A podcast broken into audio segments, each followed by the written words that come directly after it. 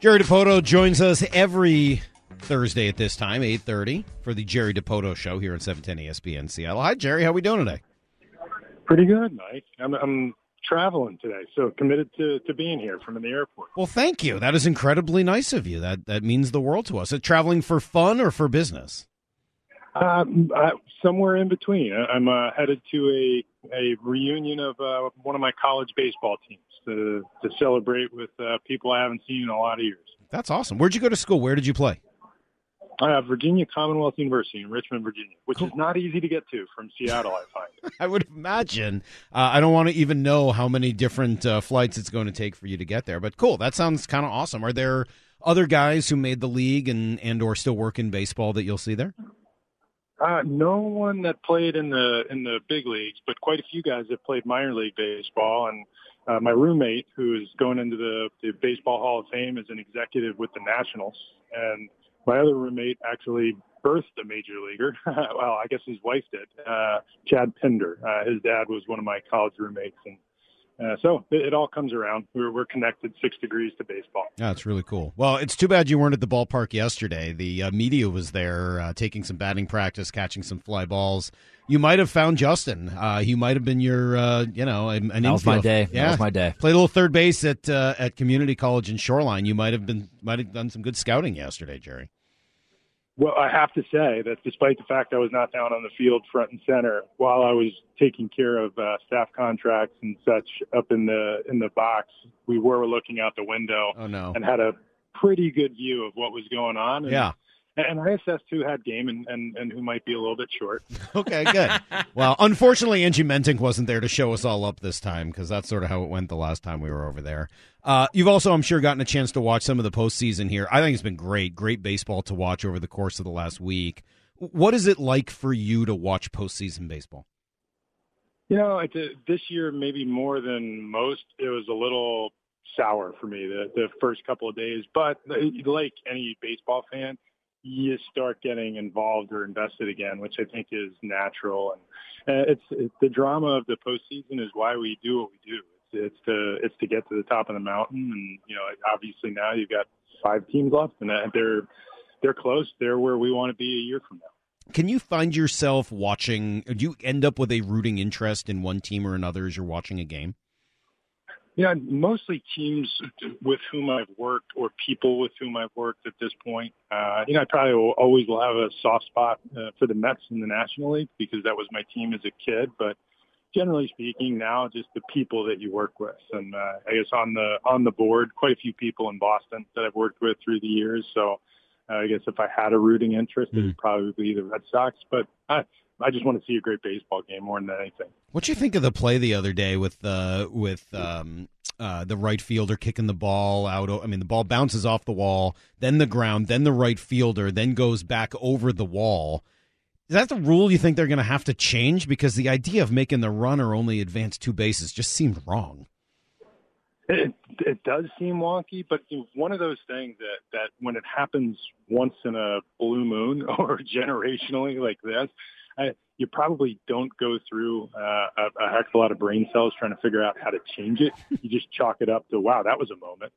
and I, I don't know another way you can really deal with that because it is, you do have to limit uh, the, the, the way players can advance in, in both directions actually, because there's, you want to avoid any type of nefarious behavior to, to, to try to adapt to a rule.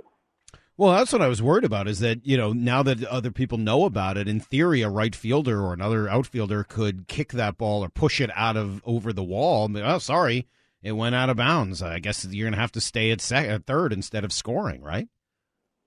I think like so many things that in baseball, and and here I, I'm an advocate for what umpires do or have done. It's it's really hard to get it right uh-huh. 97, 98 percent of the time, and they manage that somehow. But leaving it to their judgment in these situations, what's right, what's wrong, I, I think is the only logical way to handle it. Give them the authority to manage that moment. Yeah, I would agree with that. Uh, the other thing I think we've seen in the in the postseason is just how the stars have really carried their teams. I was kind of going through the box scores yesterday morning and after watching the games, and it's like, oh man, all of the great Astro players each had multiple RBI nights, and you know you had Mookie Betts and Corey Seager carrying the Dodgers, and it was Freddie Freeman hitting a home run that that that put the Dodgers ahead. H- how important are those and are those great players in the postseason, and is it even heightened then compared to the regular season?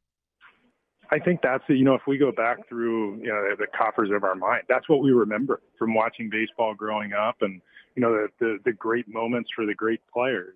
I will say that baseball has a long history of of let's say the lesser knowns who rise up in October, you know the mm-hmm. Brian Doyles and the Buddy Biancalanas, but by and large, it's it's the big moments for the Reggie Jacksons and the you know roughly anybody who, who currently hits for the Astros or Dodgers. But I, those players, that's why they're stars because they drive lineups at the the crucial points in the season, and and this is that. Yeah, Joe Carter hitting his home run. I mean, yeah, I think you're right. A lot of the great memories of childhood baseball certainly come from that. You mentioned in your um in your sort of postseason, end of the season wrap up uh, press conference that, and I think I get your quote right, that you have your bench set. What exactly does that mean in terms of what you're looking for in the off season? No, I just think our bench players currently play for the Mariners. You know, one of the things that we, we want to make sure that, that we honor is, you know, through the last three years, we have built a, a, a really likable core of players in the big leagues. We also have a, a pretty robust farm system that's developing talent.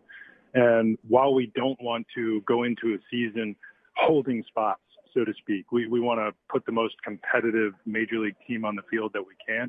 We do want to provide an avenue for those young players to, to continue to grow and get opportunity. And, and that can be seen entering through part-time roles or supporting roles rather than you know, just waiting to see when a young player may show up. Uh, we don't want to block them from the opportunity, and and that could include players currently on the team. You know, guys like a, a Dylan Moore or Jake Fraley, et cetera, or it could be players from the minor leagues. And we want to make sure that that's fluid, and then we don't we don't lock in uh, or lock out those young players. Well, and then I guess the follow up to that, or, or what would go with that, is that means that your your shopping list includes you know starters, right? Guys that are going to have a significant role on your team beginning in the next season.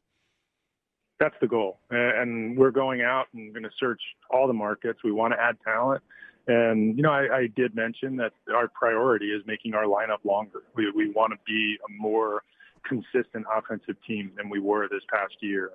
And, you know, as the year went along, we got better and the lineup methodically got longer. And now we would like to go ahead and, and add something to the middle of it, you know, or to, to key portions or parts of our lineup that, that can start driving run scoring in a different direction. And we, we think, you know, that, and in addition to, you know, building up some, you know, starting pitching depth is, is a focus for us this offseason. You mentioned uh, Julio Rodriguez during that press conference also, and wondering if he could end up not just on your team and contributing next year, but maybe even on an opening day start role for him. In order to get there, what does he need to do between now and then? I mean, there's not a lot he could do on the field, frankly. He had a wonderful minor league season. Uh, he's right now about a thousand plate appearances as a minor leaguer, which for you know the, the elite level players, that's about the time they get on the major league radar. Sometime you know between a thousand and, and twelve, thirteen hundred is when they start to pop up. Julio's in that zone, and uh, he had a terrific Olympics. He had an outstanding season at two different levels. He'll come to major league camp with an opportunity to make the club. It's the defining uh, decision for for Julio will primarily be based on how he performs early in spring, in addition to whatever we do between now and then, uh, because we do want to add to this team and and we don't want to forsake the opportunity to get deeper. And if that happens to slow down the arrival of some players, then that, then that's something we have to understand is, is part of the, the price of doing business this offseason. But yeah. that could affect Julio's arrival. When you mention uh, a thousand plate appearances, I just I just happened to click over to to uh, the page for Wander Franco, who had 950 at bats. I don't see the plate appearances, but it's got to be a few more than that. Um, and before coming up to the majors and everything he did this year and you know trying to trying to find comps for what we could end up seeing with Julio and others. How important is that international scouting element of what you guys do in in building this thing? We hear so much about the draft trades free agency, etc. But that international scouting portion sure seems to yield some really impressive, important players. Uh, some of the best players in the world live outside the United States, many actually. And, you know, we're to the point now where I think we're north of 40% of the players in our league are, are not domestic born U.S. players. And, and we, to, to answer the question on scouting, we have built what I think is a, is a really strong international scouting crew led by Frankie Thon and Kevin Fox, Andrew Herrera.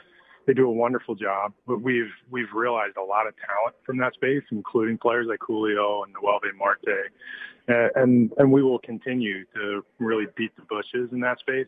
We we think that is the, the next great frontier in scouting and player acquisition, and you know, there's there's been a lot of talk in recent years about the potential for an international draft.